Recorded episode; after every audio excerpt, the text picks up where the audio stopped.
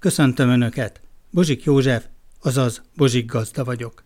A Kossuth Rádió kertészeti podcastjében, a 60. epizódban a temetőkerti virágokról és a temetői növényekről készítettem Önöknek egy hosszabb összeállítást. Megvannak a minden szenteki ünnepkörnek a hagyományos krizantém formái. Gombás Attila kertészmérnök ismerteti a krizantémról és a kövi rózsáról szóló legfontosabb tudnivalókat. Ezek általában nagyvirágú, szinte gyerekfej méretű virágú növények. Klasszikusan ugye a minden szenteki ünnepre vannak időszítve ezeknek a növényeknek a virágzása, de a krizantém fajták tulajdonképpen az év 365 napja alapján a virágkereskedelem részei. Egy barátom krizantém termesztéssel foglalkozik, és ő azt mondta, hogy a krizantém a jövő virága. Ezt úgy értette, hogy az egyik legtartósabb vágott virág. A nemesítések abba az irányba mentek, hogy ezt a nagyfejű fajtákat olyan változatos fajtákká bővítsék, így most már vannak pici margaréta virágú fajták, a csokros változatok, amikor egy-egy száron 8-10-15 virág helyezkedik el, vagy már a nemesítés addig-addig fejlődött, hogy egy új nemzetség született. Őket már nem is a krizantémoknak, hanem szantiniknek hívjuk. Egészen pici kis gyerek körömnyi méretű virágokat fejlesztenek, szintén csoportos növények, hogy több tíz virág helyezkedik el egy száron. A mai modern virágkötészetnek a mindennapjai tulajdonképpen a krizantémok. Én is nagyon-nagyon szívesen dolgozok velük a tartóságuk, a formaválasztékuk és a színválasztékuk miatt. Én azért, hogy egy igazán tartós készítményt helyezzek el a hozzátartozóink sírjain, ezért én inkább egy koszorút vagy keresztformát helyezek a sírokra, és ezeket a koszorúkat szárított növényi részekkel, kövi rózsákkal, posgás növényekkel díszítem. Egyik kedvencem az, amikor csak kövi rózsákkal borítjuk a teljes koszorú testet. Talán nem mindenki számára ismeretes, de ezeknek a koszorúknak a testének az alapanyaga az a szalma vagy a széna, amit mohával borítanak, és ugye erre kerülnek a díszítő elemek. A kövi rózsa egy olyan túlélő növény, hogy ugyan abban a pillanatban, amikor a koszorúra helyezzük, gyökér nélküli levágott növényként funkcionál, és drótokkal rögzítjük, de a párás őszi hidegek, az esők, később a hó átáztatja a moha testet, a szalmatestet, belegyökeresedik, és már van olyan sír, ahol tulajdonképpen idézőjelbe, de így ültettük a kövi rózsát. Egész évben díszít, nagyon-nagyon sok temetőbe járó ember nem engedheti meg a rendszeres látogatást a síroknál. Ez a kövi rózsákkal, posgásokkal díszített koszorútest pedig szinte azt mondom, hogy egy állandó díszítőértéket tud a, a sírokon biztosítani. De kitér a vezető irányzatokra, tendenciákra is, valamint a sejemből készült nem valódi virágokra is. Mind élő virágokkal, mind pedig szárított növényekkel, akár virágokból készült kompozíciókkal, koszorúkkal, keresztekkel, szívformákkal, és hát a krizantémoknak a főszezonja, mint ahogy a temetések alkalmával, búcsú alkalmával, élővirággal búcsúzunk, így a megemlékezés virágai is az élő növények legyenek, vagy a szárított növények, és minél inkább szoruljon háttérbe a mű készítményeknek a zöme, a kegyelet, a megemlékezéshez az a méltó, hogyha élő vagy szárított növényeket helyezünk a sírokra. Ha csak ritkán jutunk el a temetőbe, mert nagyon messze van például, akkor érdemes olyan növényeket választanunk, amelyek nagyon kevés gondozással beérik. Ültetés után viszont ezek a növények is igénylik a vizet, ezért érdemes most ősszel ültetni, amikor a természetes csapadék elegendő számukra, az alapos beöntözés után. A lombhullató növények közül napra vagy félárnyékba való például a törpeborbolya, a madárbírs és a kékszakál, ennek van kínai és angol típusa, mindkettő egyformán nagyon szépen díszlik, félárnyékban is. Árnyéktűrő pedig a japán dérbabér. Az örök életet szimbolizálják az örökzöld szépségek, amelyek lehetnek tűlevelűek vagy lomblevelűek. Ha egész éves takarás szeretnénk, akkor ezek közül válasszunk. Évente egyszer elég karban tartanunk Fényigényes például a nehéz szagú boróka, a cukorsüvegfenyő és a törpe japán kecskerágó. Napon és félárnyékban is szépen fejlődik például a törpe örökzöld borbolya, az örökzöld madárbírs és a törpe oregoni hamiszciprus. Árnyéktűrő örökzöld a mahónia, a borostyán és a téli zöld meténg. A borostyán lomblevelű örökzöld. Akár egyetlen tő borostyán is méltóság teljes zöld borítással ajándékozza meg a sírt. Évente egy alkalommal metszük meg, hogy ne fusson el túlságosan. Más feladatunk nincs. A tarka levelű borostyánok, mint amilyen például az aranyszív nevű változat, olyan örökzöld kúszónövény, amely talajtakaróként is mutatós. A borókák közül a Juniperus sabina közkedvelt. Terülő borókának is nevezik joggal, hiszen szépen befutja a teljes sírt. Elegendő évente egyszer metszeni, ha túllépne a síratta keretein. Más gondozást nem igényel. A sírhantok talaját segíthetjük komposzttal, tőzeggel, hogy tápdús és jó vízgazdálkodású legyen, ugyanis ekkor a talaj hosszú ideig megőrzi a csapadékot. Ezt segíthetjük talajtakarással, például fenyőkéreggel is. A tápoldatozás sokat segít, két hetenként, ha azonban évente csak egyszer tudunk eljutni szeretteink sírjához, akkor a tartós hatású tápsókat, az úgynevezett mikrogranulált tápanyagokat válasszuk. Ezek lassított tápanyagleadást biztosítanak, tartós hatásúak, mert hónapokon keresztül egyenletesen adják le növényeinknek a felvehető tápelemeket. Így folyamatos lesz a tápanyag utánpótlás, pedig csak egyszer juttattuk ki. A gazdaboltokban, kertészeti árudákban sokféle hosszú hatású tápanyag közül választhatunk. Heti gondozást kérnek az egynyári virágok. Ezek elsősorban a napos helyeket kedvelik és rendszeres öntözést igényelnek. Ilyen például a bársonyvirág, a mindig nyíló begónia és a százszor szép. Az árvácska két nyári növény. A folyamatos gondozást meghálálja. Az évelők közül Sokat kér például a krizantém, az őszi rózsa és a bugás lángvirág. Félárnyékos sírra való az árnyéklilium, a nefelejts és a tűzeső. Auer Lászlóné kedves hallgatónk a krizantém szaporításáról küldött üzenetet, ezt nyáron alkalmazza. Most már álomra hajtják fejüket a krizantémok is. Én nagyon egyszerűen szoktam szaporítani, meg kell várni az előző évi krizantint, amíg szépen kihajt, és elkezd egy kicsit fásodni. Mikor körülbelül olyan 10-15 centi résznél van olyan kicsit fás rész, nem túl kemény, de mégse puha, hanem fás, akkor ott metszővel levágom. Én ebbe a porba szoktam bemártani, de én egyfajta port használok mindenre, ugyanúgy a muskátira, mint bármire.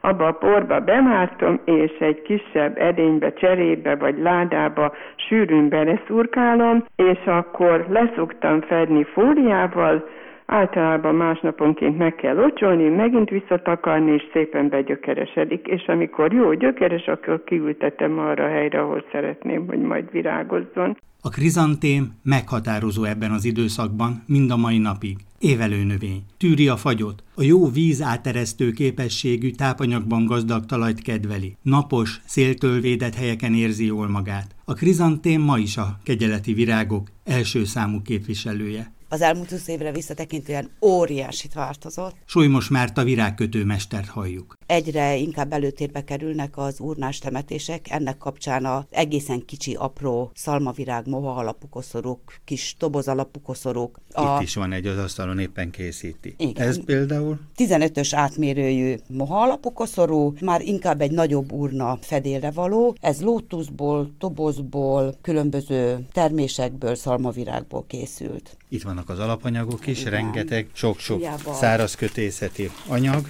Például itt is egy különlegesség. Ez nem annyira különleges egy festett cirok, de nagyon-nagyon jól lehet használni. Én soha nem egyben, hanem szétszedem apró kis szálaira, és úgy használom fel. És akkor mi a különlegesség? Mert ugye rögtön elárultam, hogy nem vagyok virágkötő. Ezek a különleges termések, ezek igen, ezek már a lótusz. Félbevágva. Félbevágva, igen. Lótuszok, de vannak proteák. Na most ezeket én szintelen matlakkal szoktam egy kicsit megfújni, és akkor viszonylag még össze is tartja azokat a szírmokat, amik netán sérülékenyebbek, könnyen lepotyognának, bár ezzel a mostani technikával, amit én rettentően szeretek, a ragasztópisztolyjal még a szírmok is jól összenyomhatok, és nagyon tartósak, jól tartják magukat. Adi Endre is megénekelte, hogy a halál virága, ugye az ő verseiben a krizantém, azért ez még vezető továbbra Persze. is. Forgalom szempontjából, ugye ha jó időt fogunk ki, akkor a szálasak azok azok nagyon keresettek, a cserepesek is. Azok még hagyományos sírra, ugye elsősorban? Elsősorban igen. Mert ugye itt a rózsa, és ez egy tévtanítás, hogy ez cserepes virág, ugye ez egy mini rózsa. Nagyon sok vevő panaszkodik is rá, hogy hazaviszi az üzletből, és hamarosan lepotyognak a levelei. Nem köztudott, hogy ettől még ez a cserepes rózsa nem ment tönkre, kívánkozik kifele, ki kell ültetni, gyönyörűen át is telel. Ugyanúgy működik, mint egy Hát pontosan így van. Visszatérve a krizantémok színes világához, tényleg vannak most már olyan nemesítések, hogy az ember nem is gondolná, hogy krizantém. Így van, nagy előszeretettel használok különböző ajándékcsokrokba is, de szegénynek ugye a neve krizantém, és amikor némely ember, aki még a régi hagyományos nagy fejű krizanténoknál tart, és meghallja, hogy krizantén már, már, már messze Ugye, felemeli a a kezét, Halottak napja. így van, hogy nem, nem, nem, krizantémot azt nem. Mondjuk esküvőre ne. Kifejezetten egy légies könnyedséget Igen, mert itt van ez a hófehér, erre gondoltam, hogy Pontosan, tényleg abszolút. így van, abszolút használható. Az én csokromban volt is.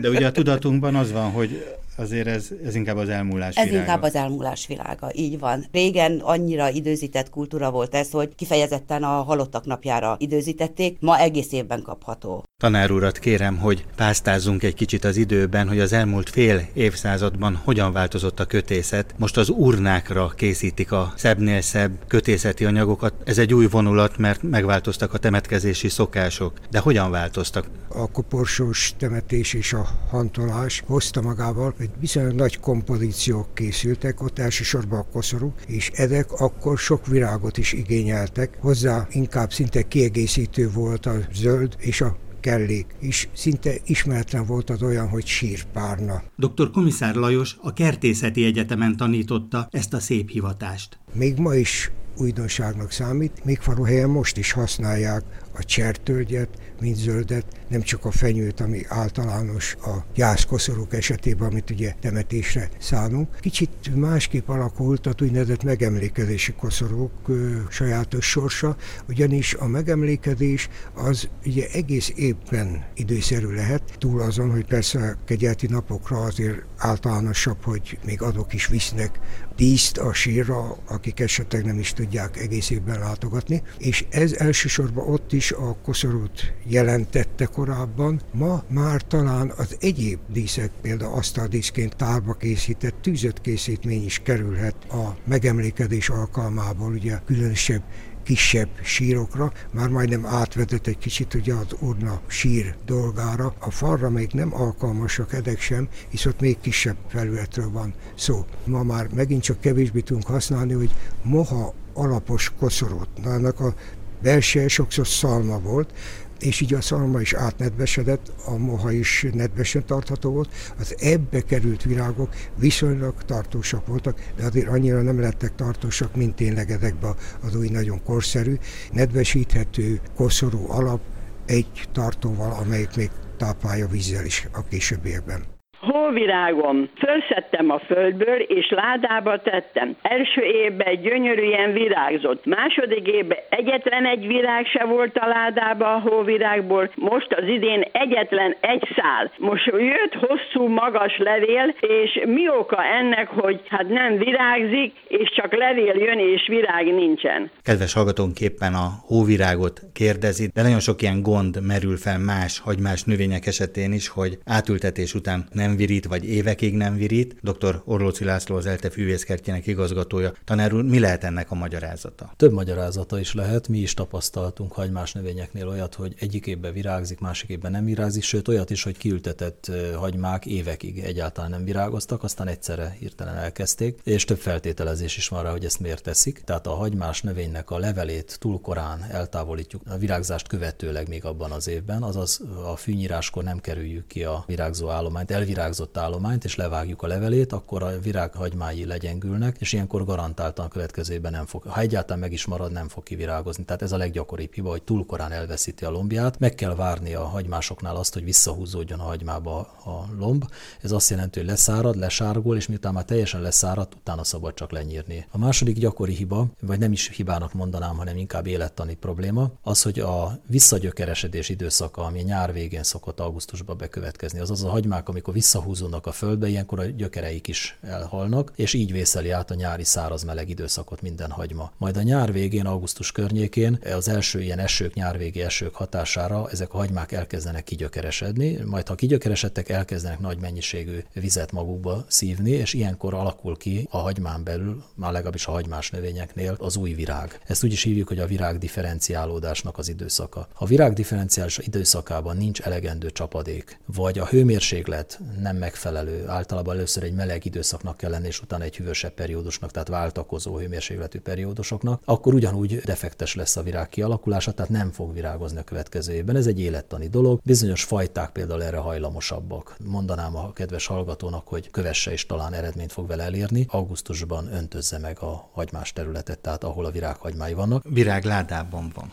Igen, hát ott meg pláne, ugye, ha kiszárad, akkor végképp ilyen probléma fennállhat, de mindenképpen öntözzük meg augusztus végén azt a helyet, ahol a virághagymáink vannak. Ha ennek ellenére sem virágzik, akkor még felmerülhet további probléma. További probléma lehet az, hogy a hagymák nem kaptak elegendő tápanyagot például. Ha főleg ez egy virágládában van, egy idő után kiélik a tápanyagot a ládának a földjéből, és ilyen esetben a virágzásuk elmaradhat, vagy legalábbis degeneráltabb, meg kisebb mennyiségű lesz. És van még egy dolog, ami nagyon gyakori előfordulású dolog, hogy a virágokat, tehát ezeket a virághagymákat, hogyha túl sötét helyre rakjuk, vagy nem mozgatjuk, például a tulipánhagymánál nagyon fontos szempont az, hogy két-három évente föl kell szedni és újra kell ültetni, és válogassuk át mindenképpen az apróbb és a nagyobb hagymákat külön. Akkor ezt nem tesszük meg, akkor majdnem biztos, hogy egy idő után teljesen el fog maradni a virágzás, csak a leveleket fogjuk látni kegyelet és a hagymás növények. Úgy tűnik, hogy Magyarországon azért ezek nem függnek össze. Tehát ugye, hogy halottak napjára, minden szentek ünnepére lehet időzíteni hagymás növényeket? Lehet időzíteni, de a temetőbe járunk, akkor az apró kis hagymásokat, a hóvirágot, krókusz, téltemetőt lehet ültetni. Etter Katalin kertészmérnök azokat a virághagymákat, hagymás dísznövényeket mutatja be, amelyek a halálból való feltámadásnak a szimbólumai és amikor kimegyünk tavasszal, akkor meglep minket, hogy milyen gyönyörű a hozzátartozónknak a sírja. Ültetni, de meddig lehet? Mindig azt mondtuk a vásárlóknak, hogy október 10 a határidő az ültetési időben. Akkor jött utána novemberbe Erzsébetkor már a hó, és utána jött a tél. Na most ez így teljesen megváltozott, és most már azt mondjuk, hogy a talajhőmérséklet függvénye az ültetés, amikor olyan 8-9 fokos még a talaj nyugodtan lehet ültetni, egy kicsit mindig mélyebbre, ha később ültetünk, akkor mindig a megadott mélységnél mélyebbre, és amikor megjön az első fagy, akkor egy picit lombal, vagy szalmával, vagy ami éppen van, kivéve a diólevelet betakarjuk. Sok olyat hallok, hogy decemberben is ültettek, és semmi baja nem lett. Mindig azt kell figyelni egy növénynél, hogy legyen kellő ideje begyökeresedni. Halottak napjával összefüggésben narcisszal dolgoznak az angolok. Nagyon szép tud lenni tavasszal. A narcisz az nálunk nem egészen úgy van, mint Angliában, mert ott már január végén virágzik a tengeri áramlatoktól, és az gyönyörű. Nálunk azért március vége előtt nem nagyon virítanak a narciszok. Mi a fő tendencia? Tulipán az első számú? 90%-ban a tulipán. Sokan már a, tovább léptek egy picit a narcisz felé, már játszintot is alkalmaznak, bár ő nagyon drága a játszint. Így kiültetésre viszont csodálatos és illatos. Volt egy csodálatos ágyás, rózsaszín játszint kék árvácskával, és gyönyörű volt. Császárkorona, ami még gyönyörű, ami ott magasodik a narciszok tulipánok fölött, kék árvácskával, vagy fürtösgyöngyikével, hát az is egy csodálatos élmény. Akkor szép egy ilyen, amikor így egy fajtából egy nagyobb folt van, hát az gyönyörű. Vagy sikerül úgy összeválasztani, hogy nagyon harmonizálnak a színek. És az őszi virágzású hagymás növények? Hát sajnos azon már nagyjából túl vagyunk, az őszi kikerics, ami Magyarországon vad növény is, még virít egy-két helyen. Felhívnám a figyelmet a Crocus satiusra, ami egy gyógynövény is, aminek a bibéje, ez a festősáfrány, aminek a bibéje nagyon értékes színezőanyag, akár étel, vagy hát főleg ételszínezésre alkalmas. Ősszel virágzik, csodálatos lila erezett a virága, és jövőre megint fog virágozni, nagyon különleges, és nálunk is volt termesztésben, de már nincsen. Ön a saját halottairól milyen virágokkal emlékezik meg? Az őszi rózsa és a, főleg a krizantém, amely vezető növény ilyenkor. Az én szüleim azok templomban vannak, és oda csak ilyen picike csokrot tudok tenni, vagy egy orhideát szoktam, ami már ilyenkor van, meg bogyóságakat előtte, és akik pedig hozzátartozóim vannak temetőbe, oda pedig erikát szoktam vinni, vagy kallunát. A vadárvácska, viola trikolor, mint egy kisgyermek arca, olyanok a virágai. Az árvaság szépséges szimbóluma. Most is forgalmazzák az árudákban és a temetőkben. Két nyári növény. Ősszel ültessük, tűrő. tavasszal megújul, tápanyagban gazdag talajba ültetve, rendszeres öntözés mellett fejlődik a legszebben. Lechner Judit kertészmérnök mutatja be a vadárvácskát. Mégis vadárvácska, vagy háromszíni bolya néven emlegetik, és hát ez tényleg vadon is él nálunk, és nagyon változékony olyan szempontból, hogy néha többen a sárga, néha több a lila, de hát valóban egy apró árvácskára hasonlít, az ibolyánál nagyobb, az árvácskánál kisebb. És Németországban ennek egy nagyon szép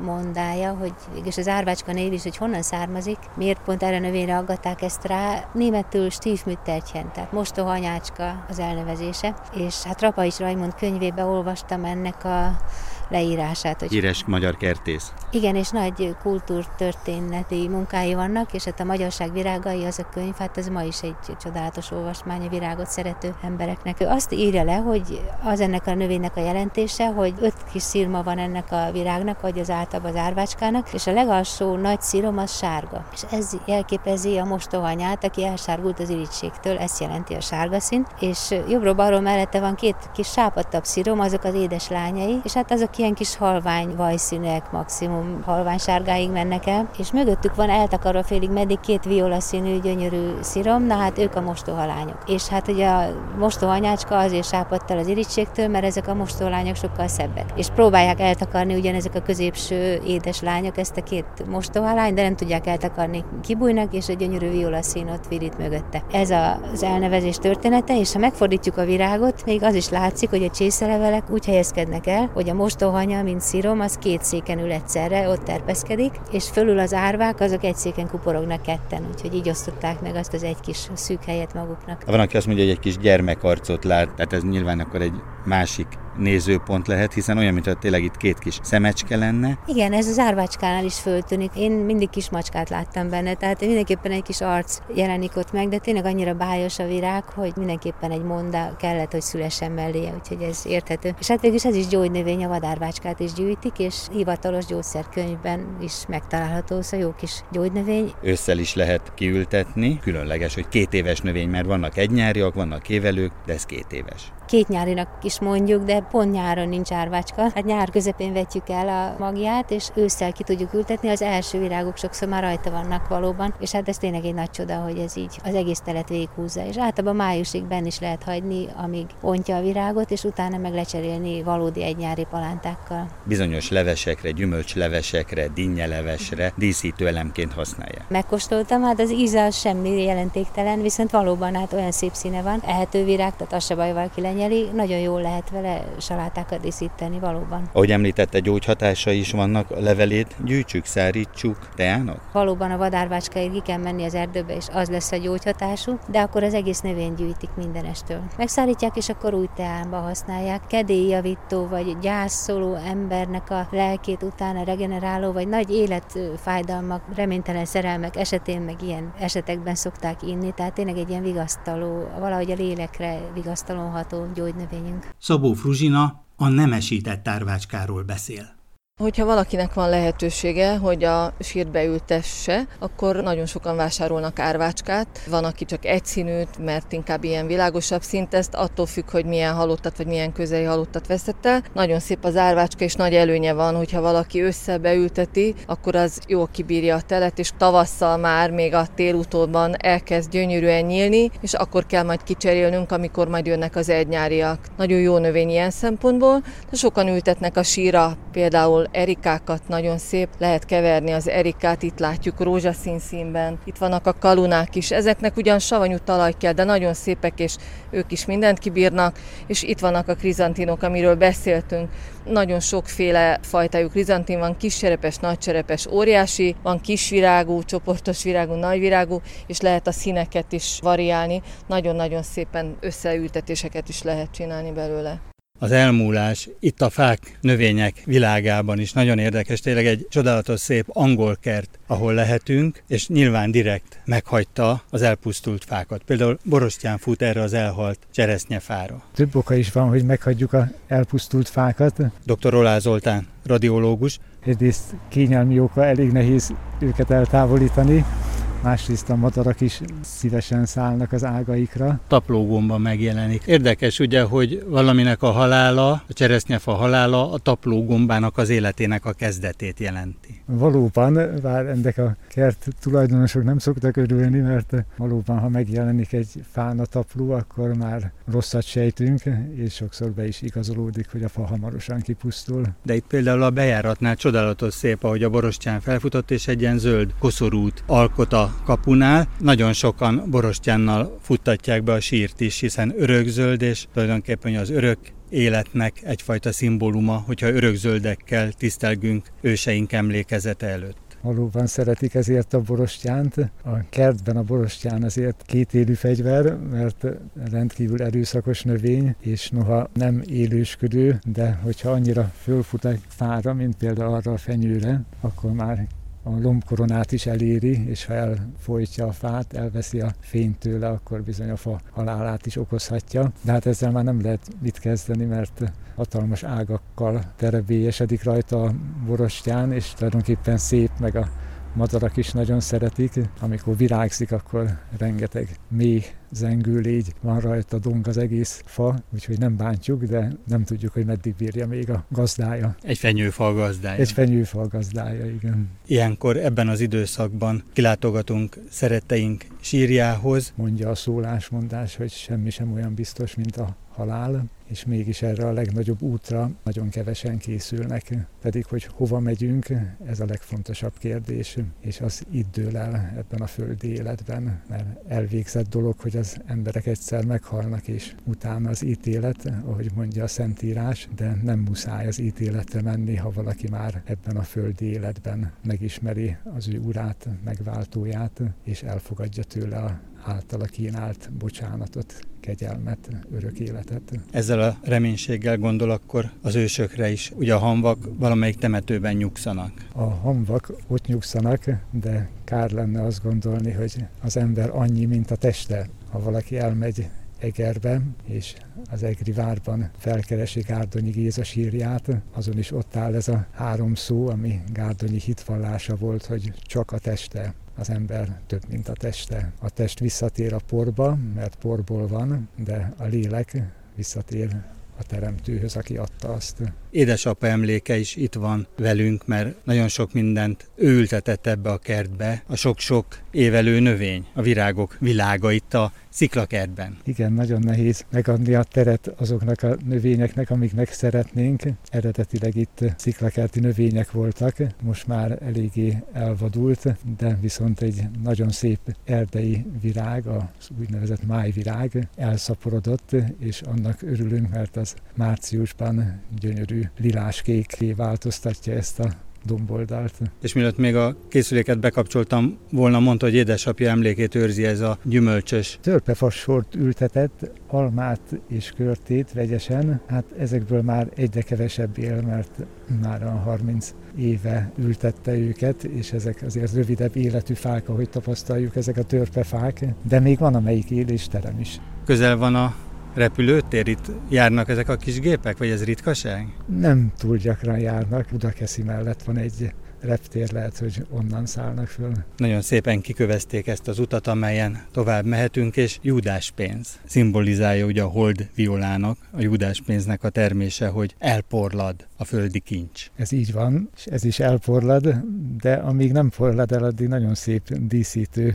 növény. Amikor nyílik, akkor is nagyon szép, elég kora tavasszal nyílik, és élénk lila virágja van, de amikor megszállad a termését is előszeretettel teszik vázába, mi is szoktuk. Tényleg így, ahogy édesapa emlékezete itt van, a növények őrzik az ő emlékét, és tényleg jó érzés itt lenni, és az ember gazdagodik általa. Mi is így érezzük, nagyon is szeretünk itt élni, és sokat vagyunk a kertben, én különösen. Úgy gondolom, hogy elsősorban az élőknek van szüksége szeretetre, meg ami sokszor azt akarja kifejezni virágra, úgyhogy én magam is nagyon szeretem a virágokat, és nagyon szeretek virággal örömet okozni. A sírokra is szoktunk virágot vinni, de hát jól tudjuk, hogy ott hamar elhervad. Jobb lenne, ha azoknak szeretnénk inkább örömet vele, akik még élnek közöttünk, körülöttünk, mert egyszer késő lesz. Boldog ember az, aki még kezet csókolhat az édesanyjának. Érdemes is megtenni, ezzel a szívvel élni együtt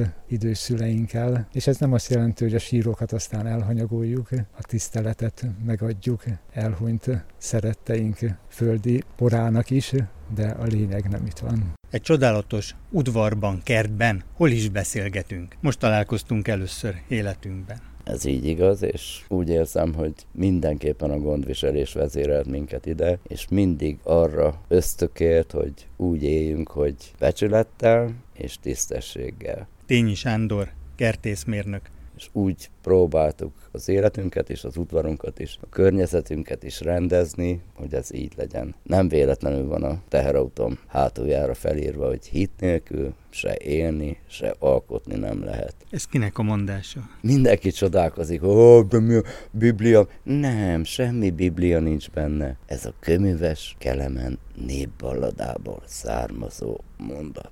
És van egy német mondat is az autón. Der Gottlieb dich, Isten egy, szeret téged. Igen, Isten szeret téged, tehát ez egy örök igazság. Ezt mindenkinek el kéne fogadni, akármilyen rosszak is vagyunk néha. Isten az mindenkit szeret. A kegyelet napjai, az élet és a halál, halál, feltámadás, ugye a növények ezt hirdetik. Akár a hagymás növények, a virághagymás növények, de itt ebben a csodálatos udvarban, kár hogy kedves hallgatóink nem láthatják, mint hogyha egy arborétumban lennénk akkor gondolom így megvan a világlátása és a gondolata. Bólint. Én magába a növényekbe látom a tavaszt, az őszt, újraéledést és az elmúlást. És ez valami csoda. Móron beszélgetünk, és akkor őseik nem itt a Móri temetőben nyugszanak. Nem. Messze kell menni ilyenkor? Sopronba és Pilis Csabára. És akkor mint kertész? Mert vannak olyan megoldások, hogyha néha-néha tudunk elmenni, akkor is szép legyen. Akár örökzöldekkel, mint ahogy itt csodálatos borostyánnal befuttatták a falat. Az örökzöldek az örök életet szimbolizálják, ugye? Ez így igaz. Olyan érdekes, hogy végül a saját szüleimnek a sírja kőből készült. Kőből készült. De érdekes módon, hogy a házi néni, a volt házi néninknek a sírja az itt van Móron, azt azért kapirgáljuk. És mivel ülteti akkor az be?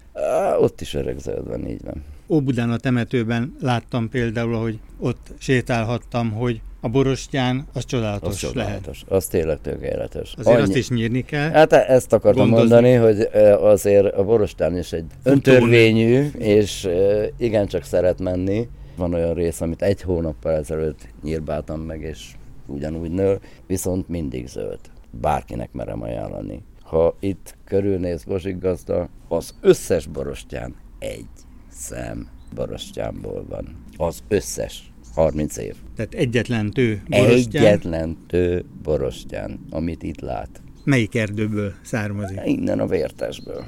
Ez különleges. A levél alakja Budapesten látva a borostyánokat ott egy másik levéltípusú borostyán hódít.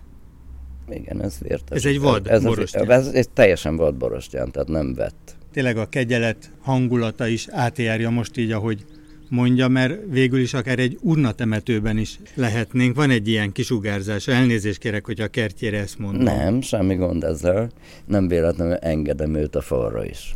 Ugye befutja a falat, de befutja itt a kis előkertet, mindent. Gyakorlatilag mindent. A fű helyett, mert ugye egy árnyékos helyen beszélgetünk, egy csodálatos szép ház. Mondta, hogy milyen ház is ez? 1890-es évekből van róla papírunk, tehát valamikor előtte épült. Móron talán az első polgári téglaház, amiről beszélgetünk, ahol vagyunk. A ház itt állandóan árnyékot vet? Igen, igen, igen. Befelé igen. Akkor az árnyéktűrő növényeket? Azokat tesszük előtérbe. Jancsó Miklós mondta egyszer, hogy igazságtalannak tartja, hogy úgy születünk, hogy halálra vagyunk kitélve. Fölismerjük ugye ezt az igazságot, de éjjel-nappal nem gondolkodunk erről. Nem is szabad. De ugyanakkor ez az időszak előhozza ezt, hogy jövünk, vagyunk, megyünk, ahogy Meister Kálmán híres festőművész mondta. Igen, én mindig azt mondtam, nem szabad a halálra gondolni. Nagyon okos az emberiség, ó, nagyon okos, de hála jó Istennek, nem tudja, hogy mikor mi következik, miután mi következik. Soha nem felejtem el, talán két éve volt, bekomáltam, leállt a vesém, az Isten hazavezérelt, tehát azt akarta, hogy még valami kell, hogy csináljak. Ezért nem gondolok a halálra. És akkor mi az élet értelme? Ugye gyermekei vannak, unokái is? Hát csak 13 unokám van, 6 gyermekem, ez az élet értelme. Mikor itt ment el az előbb épp a kicsike, a 12 Papa, málna, mert még most szedtünk málnát. Hé, paradicsom, papa! Jó, vidd kislányom. Ezek az élmények, tehát ezek éltetik, ezek viszik tovább az embert. Hemingway szavai jutnak eszembe, hogy itt a Móri templom harangozott. Ne kérdezz, hogy kér szól a harang, érted szól. Ez így igaz. Kedves hallgatóink, van egy éjjel-nappal működő üzenetrögzítő. Ezen várom az önök kertészeti kérdéseit, amelyek alapján készítem el az újabb összeállításokat. A telefonszám a következő 061 328 73 00. Várom Önöket egy újabb epizóddal a Bozsik Gazda Podcastben.